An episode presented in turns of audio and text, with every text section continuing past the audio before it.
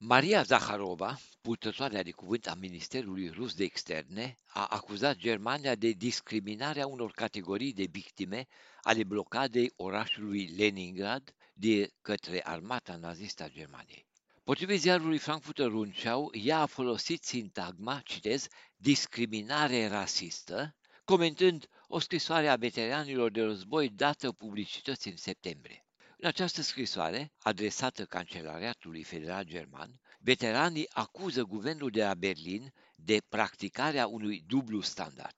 În scrisoarea amintită se spune că planul naziștilor constant faptul de a-i distruge, prin foame și frig, pe toți locuitorii Leningradului, indiferent de originea lor etnică. În prezent mai trăiesc 60.000 de supraviețuitori ai blocadei, care nu au primit despăgubiri din partea Germaniei. Guvernul de la Moscova reproșează acum Germaniei că a despăgubit victimele evreiești ale blocadei, dar nu și persoane care aparțin altor etnii din fosta Uniune Sovietică, inclusiv etnici ruși.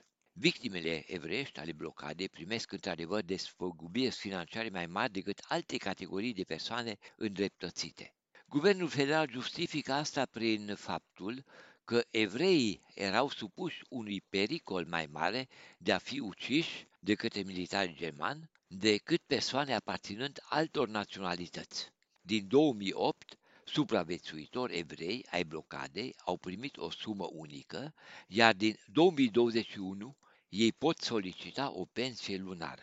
Guvernul german este de părere că problema reparațiilor de război s-a încheiat odată cu despăgubirile destinate victimelor sovietice ale naziștilor. Totodată, Berlinul invocă faptul că Uniunea Sovietică a renunțat oficial deja în 1953 la pretenții financiare din partea germană. La reparații de război a renunțat în același an și guvernul de la Varșovia. De atunci, Germania invocă înțelegerea din 1953, respingând solicitări similare formulate în câteva rânduri și de guvernul polonez.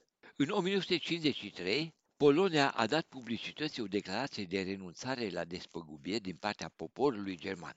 Această formulare, popor german, include atât Republica Democrată Germană, cât și Republica Federală Germania. Într-un mod similar, s-a pronunțat atunci și URSS.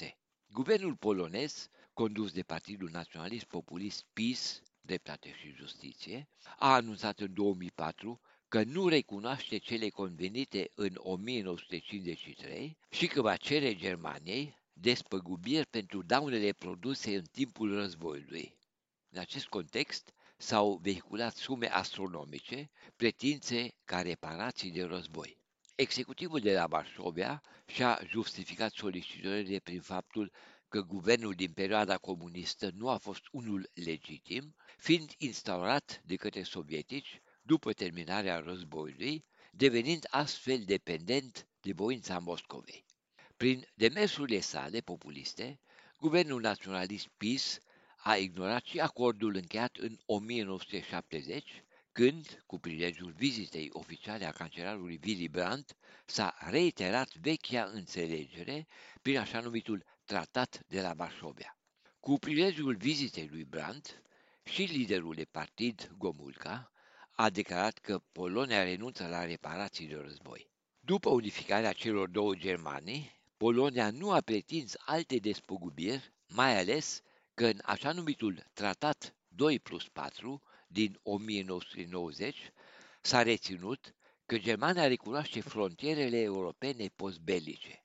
Această recunoaștere echivalează și cu faptul că în viitor Berlinul nu va cere realipirea unor regiuni din vestul Poloniei care aparțineau cândva Germaniei. Guvernele germane au respins sistematic și solicitările formulate de către Asociația Izgoniților Germani din Polonia, care insistau asupra retrocedării bunurilor confiscate de la etnicii germani expulzați după război. Pe de altă parte, până în 1991, Germania a despăgubit cu circa 225 de milioane de euro victimele poloneze ale prigoanei naziste. Totodată, guvernul federal finanțează Fundația Reconcilierii Polono-Germane cu sediul în Varșovia. Fundația înființată în 1992 a transferat inițial 500 de milioane de mărci persoanelor considerate victime ale nazismului. La această sumă se adaugă și 2 miliarde de euro destinate celor care au prestat muncă obligatorie în timpul celui de-al treilea Reich. De la Berlin pentru Radio Europa Liberă, William Totoc.